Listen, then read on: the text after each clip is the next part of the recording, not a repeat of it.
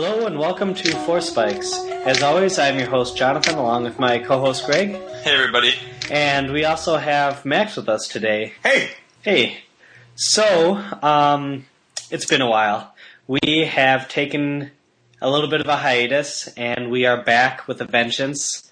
Let's just get right into it, guys, because we have a lot to talk about today. We are recording this on Mother's Day, so first of all, happy Mother's Day to all the moms out there and everyone else. You should give your mom some extra props for being awesome. Unless she's absentee and terrible, then disregard this. But if she's a good mom, give her some props for her, because it's a tough job and usually thankless. So we're all going to give a shout-out to moms today. Aside from that, it's also the second day of pre-release. We went to ours yesterday, all three of us, and I think a few of us are going to the one today. But, Greg, I know you're not able to, right, because of your Mother's Day obligations. I'm going to spend some time with my family, which is actually going to be outstanding. I got three pre-release events in already this weekend, so I've got some... already above average in that regard. Yeah. Let's start off by talking about the pre-releases a little bit, and then let's go into some recent tournament history with us, and then some of the impacts of the new set. Sound good? Sure. Okay. Yeah. Okay. So, Greg, why don't you? I think you went to the first pre-release. So, why don't you tell us about your experience there? Sure. So I'm still relatively new, since Worldwake. Worldwake was my first pre-release. I had never been in an area geographically where pre-releases were convenient. So Worldwake was my first pre-release ever. I haven't traditionally done very well the first event of a pre-release weekend. I mean, it's not that I do absolutely abysmal, but I've never done real well until this weekend, where I started 3-0.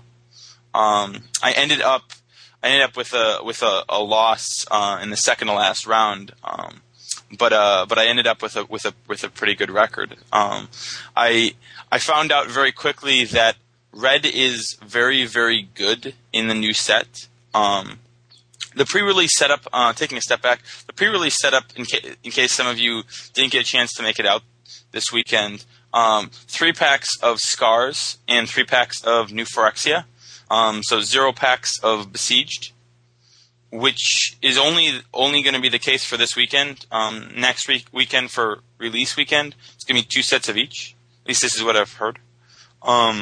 So not having any of... the Besieged cards, there wasn't a whole lot. I mean, there's a little bit, but there wasn't a whole lot of infect going around, because most of the infect that you got had to be from Scars, or some of the new red infect guys, or the blue infect guys. So as a result, some of the other colors that maybe had life gain, for example, which is a component of my deck. My deck was a blue-white Flyers deck that had the new 3/3 white flyer for 5, white and 3 for a 3/3 flyer that has whenever your opponent plays a land, you may gain 3 life. I don't know if it's a may. So I had 2 of that guy, Darkslick Drake, Sky Eel School, Lumen Grid Drake, just a very solid suite of flyers with some white removal and some blue bounce, and it was a very very solid, not really bomby deck that dealt with my opponent's creatures and flew over very consistently, and life gain was actually quite relevant the entire day for me, because I didn't end up playing any infect guys, but or opponents. So that was my first pre-release, and it was a lot of fun. Red was really good, and apparently there are a handful of ways of turn 3, turn 4, and turn 5 killing with Assault Strobe. Mortar dogs and that red card that throws a guy at your opponent for 5 damage. Or with just Assault Strobe and the red Soul Eater. Yeah. That can just turn 3 of them. What's the red Soul Eater, Max? It's 2 for a 1-1, and then you can pay a Phyrexian red to give it +1/+0. So if you have Assault Strobe, you can basically play Hatred on it on turn 3. Hatred being the 3 black instant from Exodus, where you pay X life to give a creature +X/+0. That was a good idea. Max, how was your pre-release? My pre-release was really fun. It was actually the first time I'd touched physical Magic cards in, 2 months because of work, though I'd played Infinite Magic Online in the meantime. And so I ended up with a black-green deck that only had, 2 infect cards, but just lots of kind of value-y removal, like Skin Render, the awesome new Pith Driller, which is 4 and a Phyrexian black for a 2/4 that can give a creature a -1/-1 counter when it comes into play. I got to play Trigon of Corruption plus Tezzeret's Gambit, which is the most value ever. Tezzeret's Gambit is 3 and a Phyrexian blue for draw 2 cards, proliferate. That card's insane. That card's so much fun, and you should you should full stop just play that card in sealed and probably in draft no matter what colors you're in. Yeah, I splashed for it in my deck, and by splash for it, I paid 2 life and drew 2 cards and loved it. Yeah, and speaking of cards that you should always pass or always play and should probably not pass unless you have one of the top 5 rares in the set in your pack, is Active Aggression, which was 3 and then 2 Phyrexian red mana for a threaten, except it's an instant. And for those of you who weren't playing when Ray of Command was out, instant speed threaten is about 1,000 times better than regular threaten because you can basically take their best guy, have it block their second best guy, and they just lost their 2 best guys. It's pretty bonkers. It's very versatile as well because sometimes it just means that you get to kill them? Yeah, just kill them out of nowhere. Sometimes it means you get and sack ability. If you have a Dross Hopper, you can take their guy, swing with it, and then sack it to give them flying. You know, it can mean a lot of different things. It's very versatile and very good. And at 3 mana, it's bonkers. 3 mana that don't require a color. I would guess the second best uncommon in the set after Enslave, but it might even be the best one. I would beg to differ. It's better than Enslave, but it is pretty bonkers. It's not begging. Enslave that black control magic. Yeah, it's control magic that drains your opponent, pings your opponent for 1 every upkeep. Excuse me, on your upkeep. To be fair, begging to differ, what I said was probably worse than Enslave. Seems a little weird, but regardless. Oh, I misheard you. I thought you said it was better than Enslave. So anyway, I went 5-1 with this deck, and it was really, really fun. What did you lose to? I lost to just the nutsest start ever, where my opponent went turn 3 Mimic Vat, then I killed his Mimic Vat, then on turn 5 he played the Razor Hippogriff to get back his Mimic Vat, then he played Wurmcoil Engine and got a Wurmcoil Engine on his Mimic Vat, and I still would have been in the game if I'd hit all my land drops because I was able to Active Aggression the Wurmcoil token to block his Death Toucher to give me 2 Wurmcoil tokens, but then I was stuck on 4 mana for the entire game, so I couldn't ever hit the Steel Hellkite or the Shieldred in my hand. Shieldred was the pre-release card, who is just completely bonkers. It's 4 black for a 6/6 Swamp Walk, and then at the beginning of your opponent's upkeep, they sack a guy, and at the beginning of your upkeep, you reanimate one of your guys. Yeah, the prayers, if you can play them, if you actually get to a point where you cast them, they're just bonkers and really, really fun. And they also all give you value even before your opponent can usually play a removal spell, so even if they remove them, you're still up. And if they don't move them, you win the game. Yeah, I got to play with the White Praetor in my second pre-release, which is actually where I splashed the draw card. I had a pool yesterday morning with double Horizon Spellbomb and something else that cheated on lands that allowed me to splash, quote unquote, for a total, a 4-color deck, which is cute. I played. There's other than the Horizon Spellbombs, my only green card in that deck was a 6-drop, 5 and a green. I can't remember exactly what its name was, but it was a 3/3 that when it comes into play, you can choose one. Actually, Brutalizer Exarch. Yeah, I actually have no idea what the name was. It's Brutalizer Exarch. Yeah. So when it enters the battlefield, choose one, search your library for a creature card, reveal it, then shuffle your library and put that card on top of it, or put target non-creature permanent on the bottom of its owner's library. So I searched up my Sunblast Angel or my White Praetor a handful of times. And when I didn't, it was because I had one of those two cards in hand, and I was using the second thing to get rid of an arrest off of a critical creature, or get rid of a critical artifact off of the board. So it was that card. That card is really, really, really good. All of the Exarchs are awesome in limited, and some of them, foreshadowing, might even be good in constructed. Although I found that the white one is a little underwhelming. The drain, your opponent loses 2 or you gain 2. That's the only one that I think is pretty underwhelming. Right, I mean, you'll definitely play him if you're playing the kind of deck that's also playing Lena and Skyhunter. But I don't really want to be playing double white cards in this limited format, unless they cost 8 mana and win you the game, or 6 mana and win you the game. Yeah, I really liked the black one, which grave digs or duresses. You can even hit lands, though, because he costs 4, so you don't want him to. Right. It's kind of interesting because they have a lot of cards like that, which are obviously just new take. Like, that's obviously Gravedigger with a new take. It's 1 more black mana, but it gives you another option. And there's a lot of cards like that, which they've printed similar ones in the past. And there's one I want to bring up now, which I found really interesting. I had one in my pool yesterday that I played with called Pristine Talisman. This was spoiled before all the other cards were, along with the 1/1 that is a Soul Warden for you and pings them for 1 when they play 1 creature.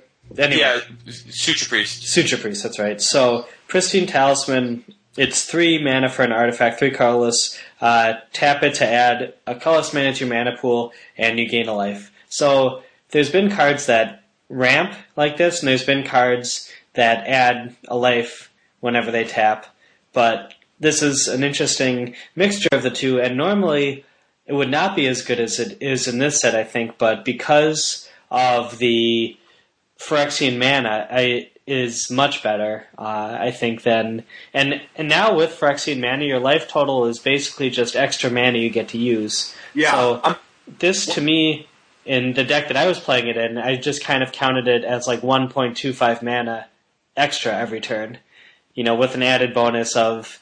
maybe you can, it's just basically extra mana I get to play with, and it was awesome because I got to play lots of cards that they weren't in my color, but they're Phyrexian mana, like Cathedral Membrane, which is 1 in a Phyrexian white for an 0/3 wall that can do 6 damage if it's killed in combat to all the creatures that it blocked, or the one that... the 3/1 first strike guy for 2 in a Phyrexian white, or the one that's pro artifact and pro a color for a Phyrexian white and 1, and a bunch of other ones. But it's I don't even have to think about worrying about that with these Pristine Talismans, because now I can, I just get extra value out of them. So I really like that card a lot. It was much better than I thought it would be. I think that card's also especially awesome in Sealed, because in Sealed you really do have to otherwise make trade-offs, because you have 8 Phyrexian mana cards, and if you play more than 4 or 5, you're going to be starting games at 10, and that's kind of sad. Right. Whereas in draft, you're not going to get that many, just because anyone can play them, and a lot of them are completely awesome. Right. But, and also in Sealed, you're playing your bombs, and in this format, your bombs cost 7. And also in draft, you're going to be playing against much more refined infect decks. And in Sealed, it's obviously not going to be as refined. So I think it's definitely playable in Sealed. It is playable in draft, but it probably will get sideboarded out quite a bit.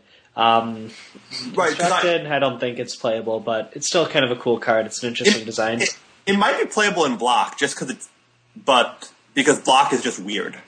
Yeah, block is kind of weird. There's a lot of interesting cards that'll have applications in block, especially with the block coming up so soon. I'm very curious to see the creations that are going to come out.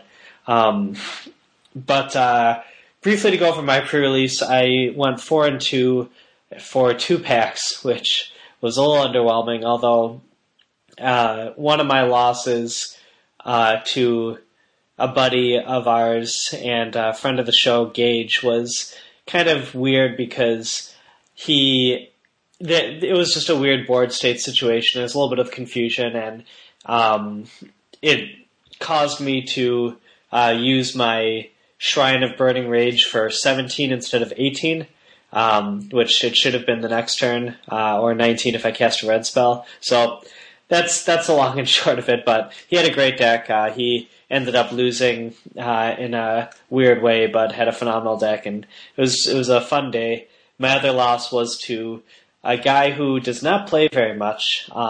He's a friend of a friend and a really great guy, really nice guy, but he just had a super bomb-heavy deck, and just every card was just phenomenal removal or a very powerful creature, so... just, kind of went down that way, but so it does sometimes in the format. But it was still a lot of fun. I played a red black deck with Artillerize, the 3 casting 3, and a red sacrifice a creature and artifact, deal 5 damage to our creature player. I had I just had Skin Render, a lot of solid removal, and I also had a Koth, which was my super bomb of the day. Must be nice. Yeah, and also one of my favorite cards ever, so it was cool. It was awesome to crack a Koth, especially since I'm now trying to play it in almost every deck I play, so that was fun, and I think it's going to go up in value, especially after rotation. But nonetheless, I had an awesome time with the pre-release, and I'm actually going to be going to the one later today as well. And let's see. Is there anything else about pre-release weekend we want to go over before we move on? Living weapons are insane in this set. Lash Rite is very, very, very, very, very good, and so is Batterskull. Batterskull, if you don't deal with, and by dealing with, you have to find a way of working around the fact that if they leave 3 mana open, they can just bounce it, put it back in their hand. Those cards are very good. 4-0 Owen games versus Batterskull on the day. So I was pleased with myself. How much? 4-0 versus in games versus that card. Oh wow! I started off really well, but I lost that card. When you have that on a Steel Hellkite with counter backup, it's pretty good. Oh, you played against Dave. Yes. Yeah, because I had Steel Hellkite beating Batterskull because that card definitely trumps the other one. Yeah, but when you have a Steel Hellkite that isn't tapped, that you can't Sunblast Angel. And even if you could Sunblast Angel or attempt to Sunblast Angel, when they have counter spells for your creature spells, yeah. Blue, counter target creature, and then they lose a life. Yep. Yeah. I was a little frustrated. Although, actually, he did go on to win the tournament. Did he? Tony Colletti's insane deck. Cool, good for him. So anyway, actually Colletti mulliganed to 5, I think, on game 2, and I didn't see game 1, but he actually almost came back, but, Dave's deck just it wasn't as powerful or as bomby, but it all kind of came together at the right time, and he did have 2 super bombs with Hellkite and with the, Batterskull. Okay, so moving on, let's talk about some tournaments, guys. Max, we know that you've been rolling at Infi with your Caw-Blade online. Anything you want to share with our listeners about that? Deck is just crazy good. It has a few bad matchups, but most of its bad matchups are either the mirror, where it's only 50%, and then decks that lose to Valakut.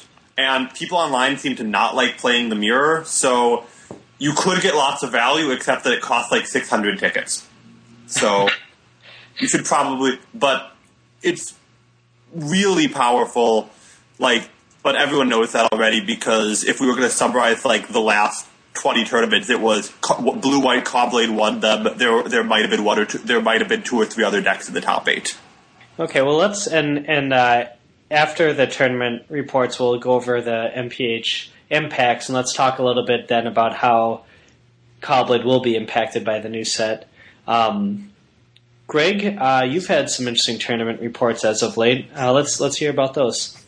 Yeah, so I've since the last time we recorded an episode, I've gone to a lot of tournaments, and I'll save all of our listeners the excruciating details. But went to GP Dallas. That didn't go very well. I think that the last episode we recorded was shortly after an MMS, which was right before the GP Dallas, where I switched from the blue-black infect control-y infect build that I'd been running with Throne of Geth to Rug right before an MMS, like 2 days before an MMS. Did marginally well at that event. Went on to GP Dallas without a whole lot of practice during the week. I've been really busy at work. Still getting some drafts in, but not a whole lot of time to sit down and grind out some standard games for like 4 hours. So went to Dallas, attempted to grind in to get some buys. Didn't end up getting any buys. Ended up playing against Valakut and then Boros. Hadn't tested against either of those decks. Boros just because I didn't expect to see a whole lot of it for that tournament, which it wasn't all over the place. There were a few people that were playing it, but not a lot of people. And the people that were playing it, most of which regretted it. PD was the only person with Boros the top 16 at event. So I didn't end up doing very well. So I ended up dropping, playing some limited, and having a good time anyway. So that was Dallas. Came back.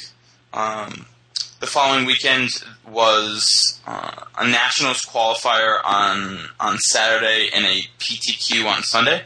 That National qualifier. This is all in Chicago. I didn't play in that qualifier event. But did end up going out to Chicago for the PTQ.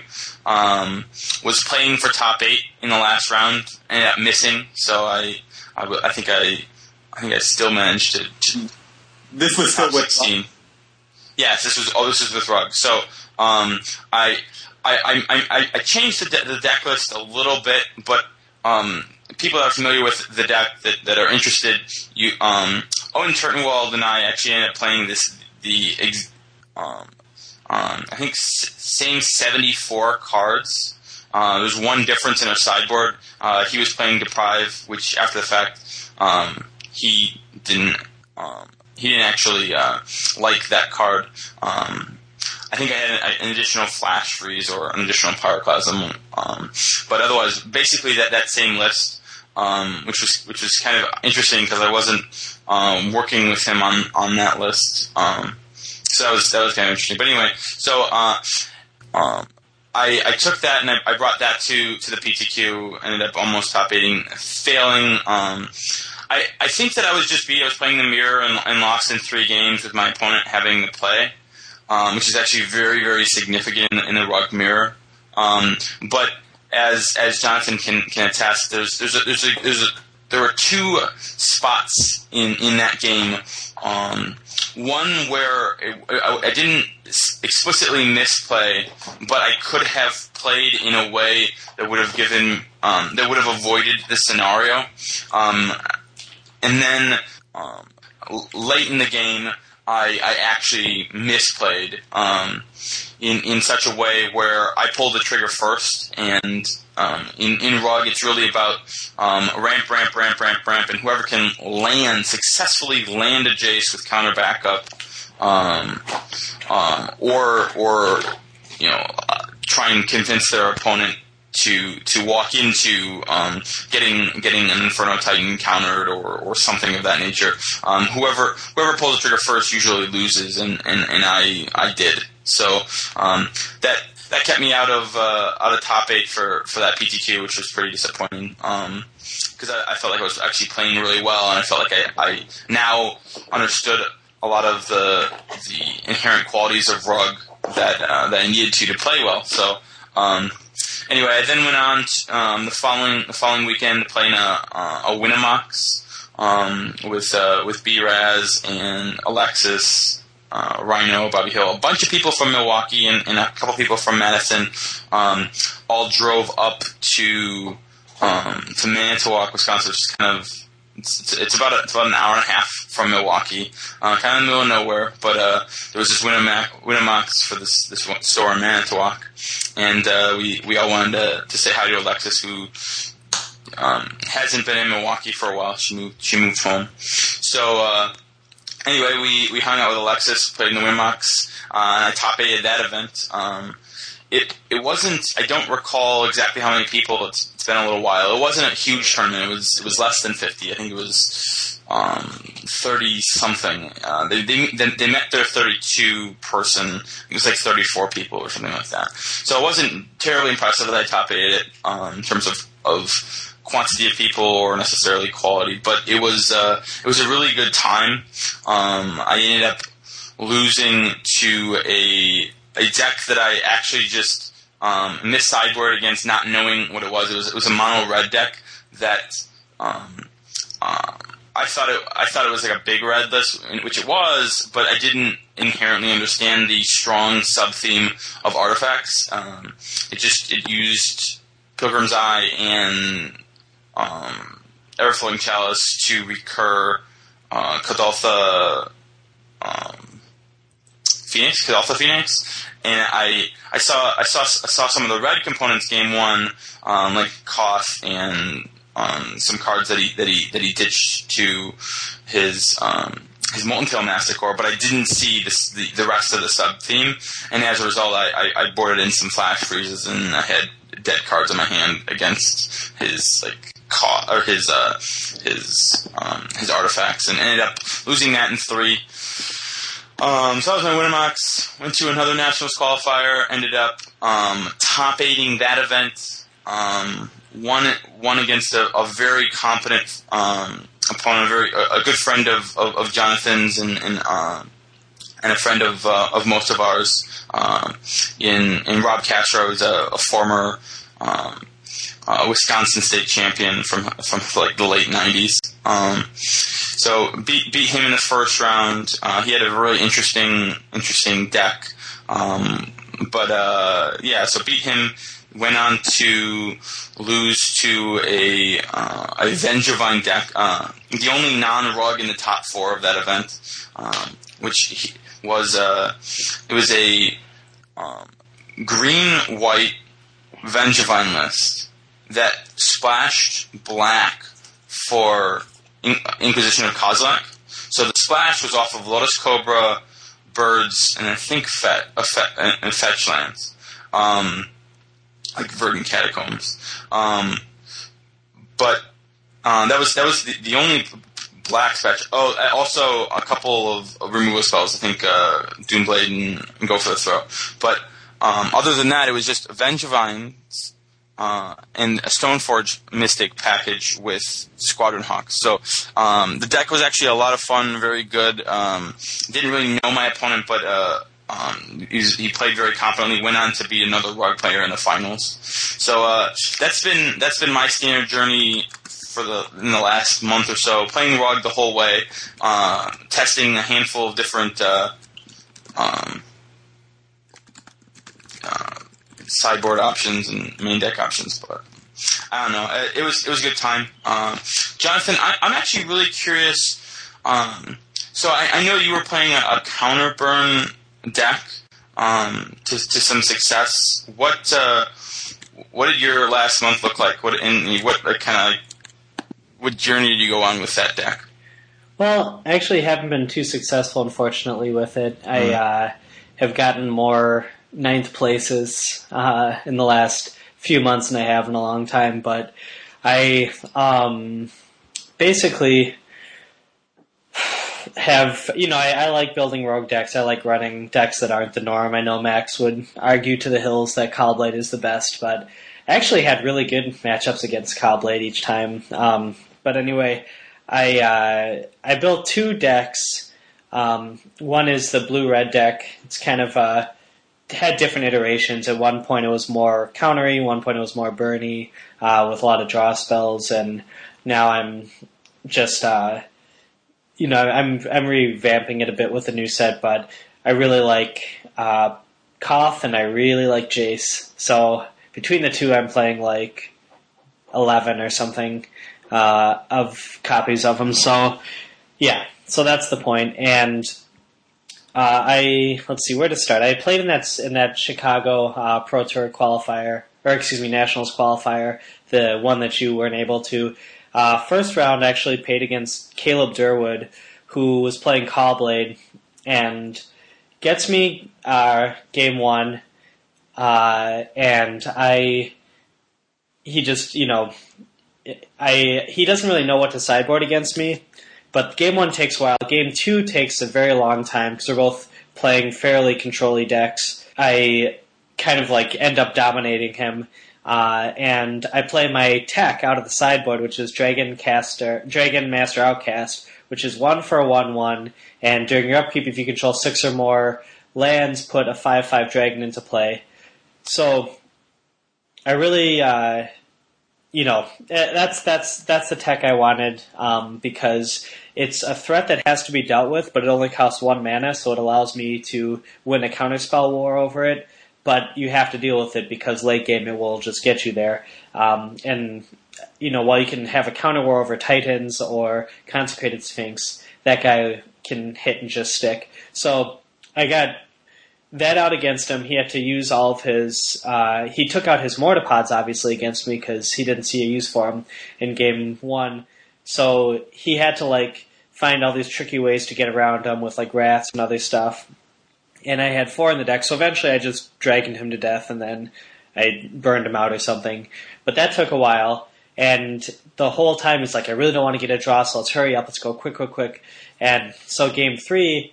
he's sideboarding against me, and I have to redo my whole sideboard because I put the Dragon Master Outcast in there so he would take out his Mortipods, and so he would miss sideboard against me, and then I take them out and I redo my whole sideboard, but then I forget, I left something else in, so I have to sideboard again, and the whole time he's like, I really don't want to draw, let's go quick. And we were both playing, I mean, he's a fairly... deliberate player, but I wouldn't say he was terribly slow, and I am a very fast player, but we're both, playing at a moderate pace. It just happened to be that the games took that long legitimately, so there's about 10 minutes left for the last game, and we're all sideboarded up, and I just take my sideboard, put it aside, and present my deck, and right as I present my deck, I didn't pile shuffle, which I always do, but because he kept prompting me, I just got totally teched out and didn't pile shuffle, and... he says, he goes to cut my deck, and he calls the judge right away. And I don't know what's going on, I don't know why he's calling a judge, but eventually the judge comes over, and he says, I believe he's presented an improper deck, or something to that effect. And so the judge counts my deck, counts my sideboard, and I had left a card in accidentally. So presented, my deck had... 1 too many cards in, and sideboard was 14 cards. Whoa. So I got the loss for that, obviously, because it's competitive rules enforcement. Totally my fault, but, one way to handle that situation is to do what he did, and I can understand that. Another way would be to say, I think you left an extra card in there. You might want to...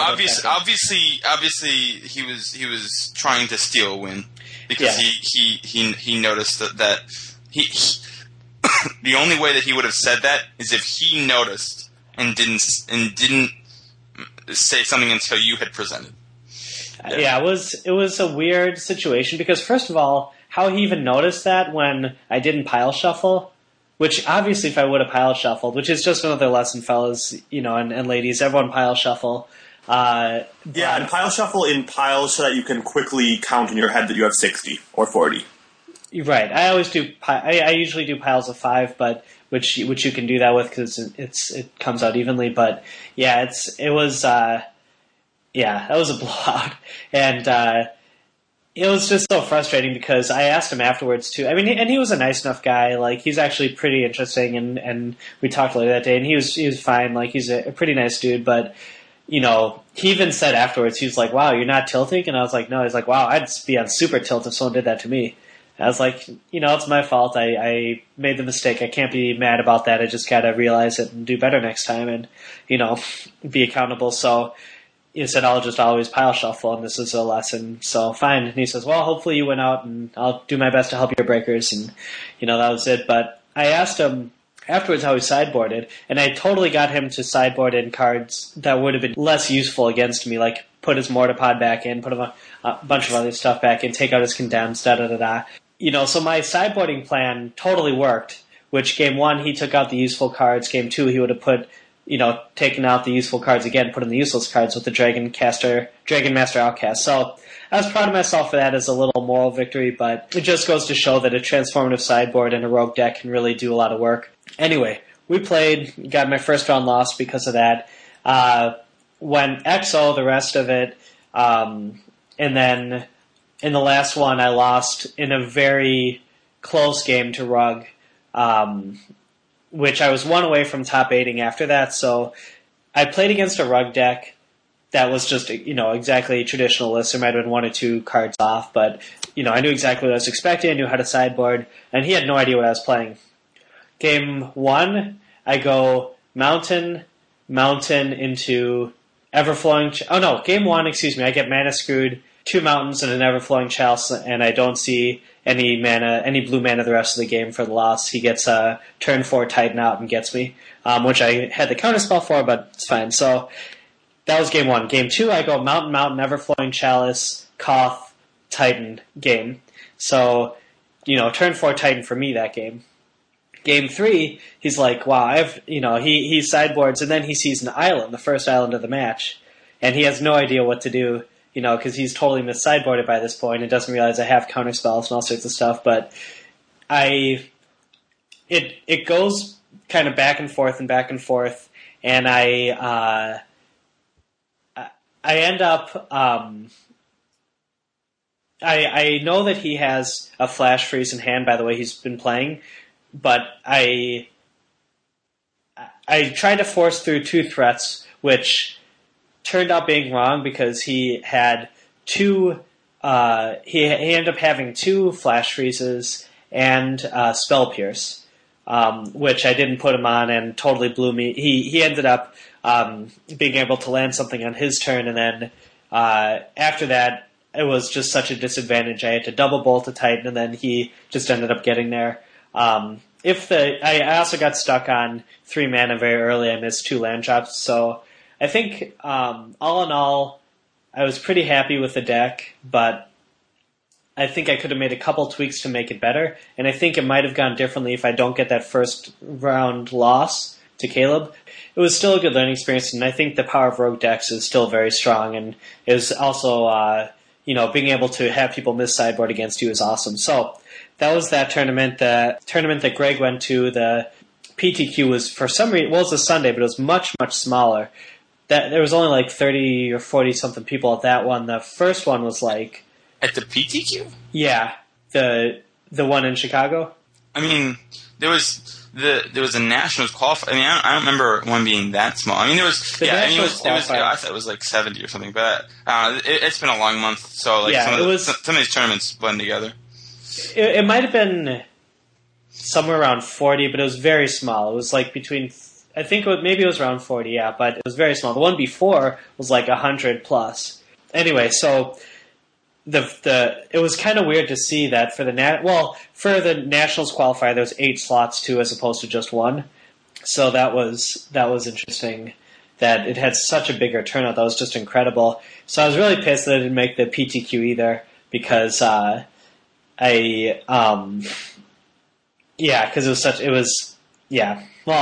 Anyway, so that was fun, and then finally The last thing I want to talk about is one other tournament I went to, which is in Chicago, or in Illinois, excuse me, at Extreme Games, which is awesome. If you ever get a chance to go down there, I highly recommend it. But it's in Northern Illinois, and they had a Nationals qualifier there that Julio ran a rogue deck with a Bant rogue deck with his super tech of the day recurring insight bet that seems terrible, but by the end of it, everyone was going nuts over. And he had a misplay in the quarterfinals, which he even admitted, like, right afterwards. He looks at me and he's like, I just screwed up or something. But if he didn't have that misplay, he wins that game for sure. If he does any other line of play, he wins. He basically Sunblast Angels his own guys while the other guy has Tumble Magnet to get his Sunblast Angel. So the board is clear, except the other guy has Tumble Magnet with 2 counters, and he has, like, 2 more Hawks in hand and an equipment on the board. So if it goes through any other line of play, he wins without a doubt, because he still had his Tumble Magnet on 1 counter. Anyway, long story short, he lost. He should have won. He should have at least gotten 2nd place or 1st in that one. But again, you know, rogue deck did really well, and that was awesome. And the guy who beat him ended up going on to win it. I played in the Midwest Masters trial after that with another deck I've been working on, which is a Jund deck with Abyssal Persecutor, Sarkhan the Mad, and a bunch of Planeswalker, just a bunch of random stuff that I thought would be good tech stuff, and I ended up winning that one. And I went XO in the top 8. I didn't lose a game, and it was hilarious seeing how nuts people went because, you know, I played against Caw-Blade, Valakut, and Rug in the finals, I think, and it was just awesome. It was cool to see people, like, looking at my cards like, what the hell is that? You know, I got Obnixilis out, which is 3 black, 3/3 landfall. It gets +3/+3 counter, and target a player loses 3 life. In 2 turns, I was able to do 18 damage just with Obnixilis. And, you know, he, like, had Tumble Magnets for all my guys, but I just Obnixilis him out with that and then bolted him for the win. And, you know, it's just awesome to be able to have people going nuts, you know, over that type of stuff. And I also think I got a big advantage because every match, even though they'd been watching and talking about my deck the whole time, everyone was like, I have no idea what to sideboard against you. And it, I think, gained me a lot of advantage. So I won that, which is awesome, and now I'll be going on to the next Midwest Masters thing. But that's basically it for my tournament report. There's a couple other ones, but I think we've talked long enough about this. I think it's time to go on to MPH predictions. What do you guys say?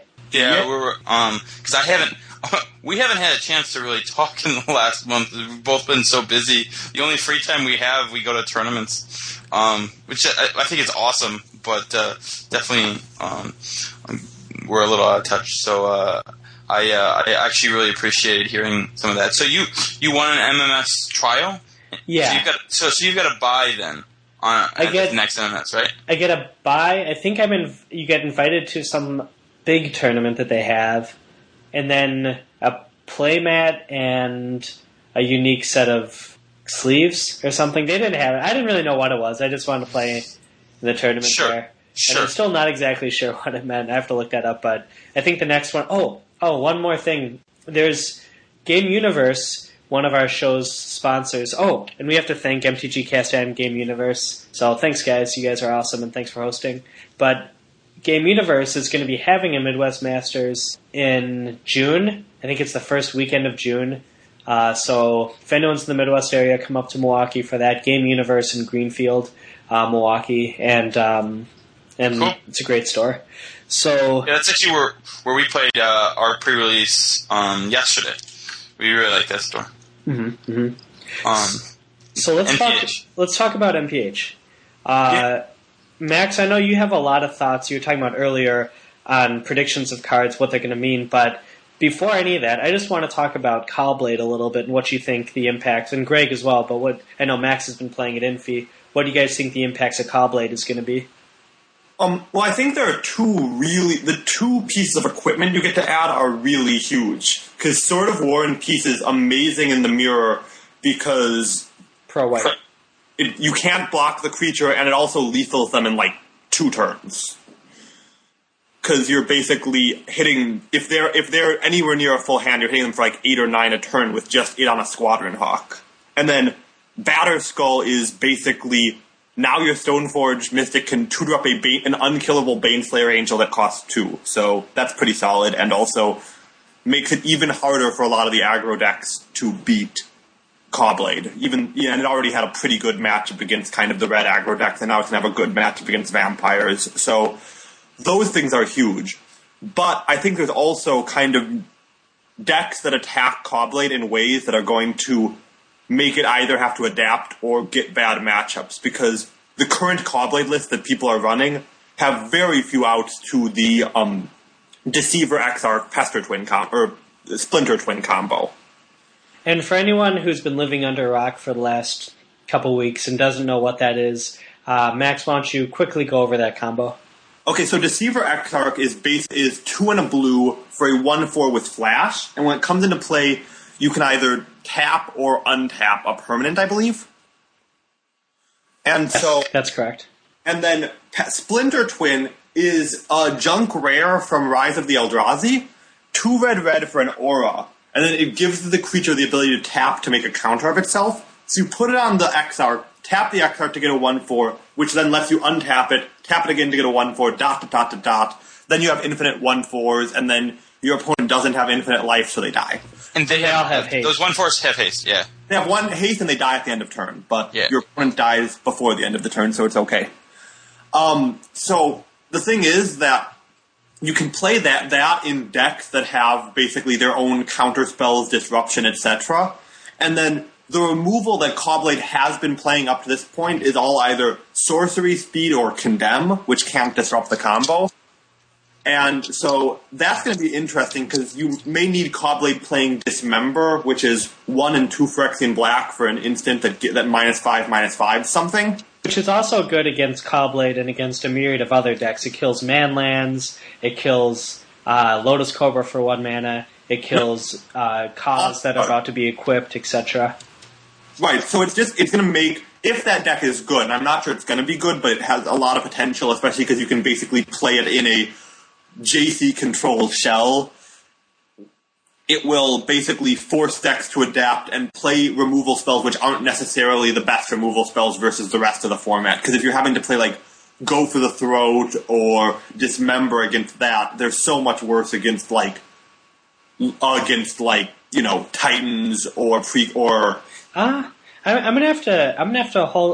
let me offer a counterpoint on that, Max. I disagree. I think that Dismember is good against.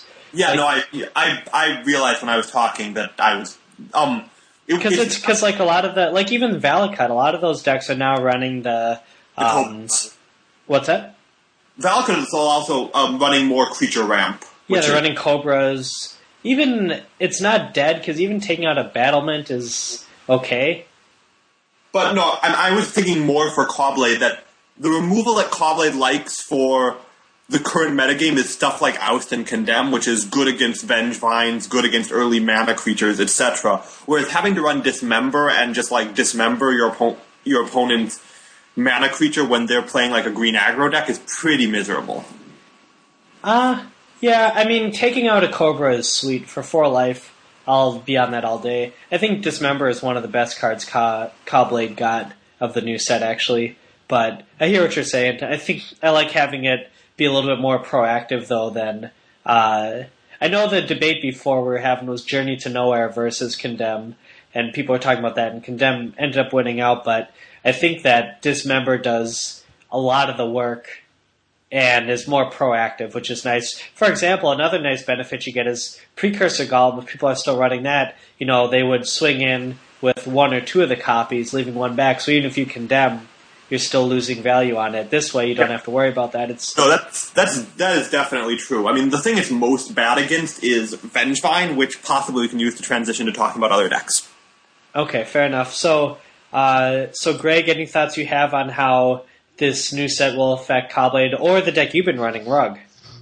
I'm not really sure. I mean, what I've been doing with this discussion is I've actually just been kind of sitting back and listening. I know that I'm not planning on playing in a major tournament in the next in the next couple weeks that are, like, a major standard tournament. So I've been avoiding some of the grunt work on a lot of playtesting, early playtesting, but in conversations, I'm actually really curious what might come out, might be viable with Vengevine, and B, what kinds of completely unique decks are going to come out, more so than really, well, what's the Hive Mind going to do to Caw-Blade, and what's the Hive Mind going to do to Rug, and does Rug still make sense? I mean, some people are even talking about the Splinter Twin combo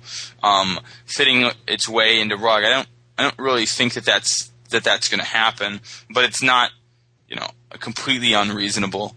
Inferno Titan which has been just a house for about the last month and a half. And it was insane before that, but didn't see the kind of play. I think that gets less good with the Sword of War and Peace, and with potentially either mono black or black blue decks that have obliterator, like having big guys that don't just die to 1, 2, or 3 damage on a stick, makes Rug, which is more or less a lightning bolt control deck, makes that strategy with having lots of different ways of dealing targeted damage in a way with Jace, makes that strategy less viable from a high level metagame standpoint. So what kind of deck makes sense, I think, is going to be really hard to determine in the first couple weeks, because you're going to see some experimental builds.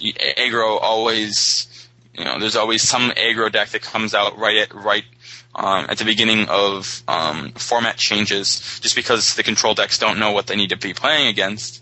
And I'm really curious to see where we're going to be in like even as short as 3 weeks from now. But I don't have any particular predictions as to what that's going to be quite yet. I'm more interested from a constructed standpoint in what's going on in Legacy because of Mental Misstep and Providence coming in a couple weeks. I don't really want to get into any of that. I mean, I think that most of our listeners know what Mental Misstep is, and we're not really a show that talks about Legacy, so I don't really want to get into that. But that's where I've been focusing a little bit more of my constructed interests with New Phyrexia. Okay, well, I really like some of the new cards. I think blue green is the next deck I'll be working on to try to develop a rogue deck out of this set.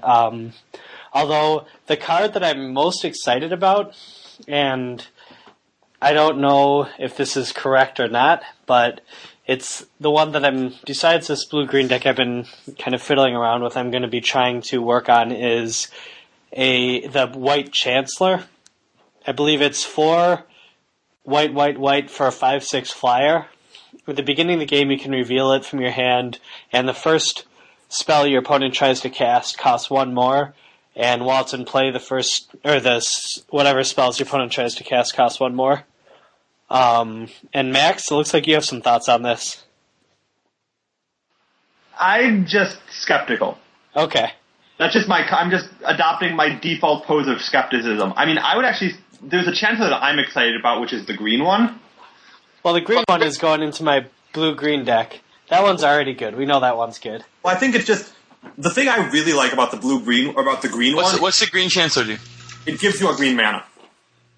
And it's the same casting cost except for... and then it's a terrible 6/7 for 7 with reach and vigilance. But luckily it gives you a green mana, which lets you turn 1 a Fauna Shaman, which then you can use to discard that terrible 7 drop in your hand. Or turn 1 a Lotus Cobra. Right. No, so I think it's really interesting... Huh. I think it makes the green Vengevine decks, it plus possibly Mir Superion, which is the 5/6 that you can only cast with creature mana. Sure. It just makes the green Vengevine decks a turn or two faster, which might be what they need to do to be able to successfully race Valakut. And if they can race Valakut, they can then beat Caw-Blade, and we have a real format again. Well, plus being able to go turn one Chancellor into a... If you have, like, two Vengevines and... Squadron Hawk? Yeah. If you have Squadron Hawk, you can just, like, turn one, pitch a bunch of Vengevines, turn two, or turn three or whatever, turn them on. Like birds and a hawk or something. Right, so I think that... Vengevine has since Bloodbraid Elf rotated, just been a little bit too slow to beat Titan decks, and that has been just a massive blight on the format because Vengevine is basically the natural predator of the Caw-Blade decks because they don't really have a good answer for Fauna Shaman, and you're just getting as much value as they are, and their Sword of Feast and Famine hits are suddenly terrible.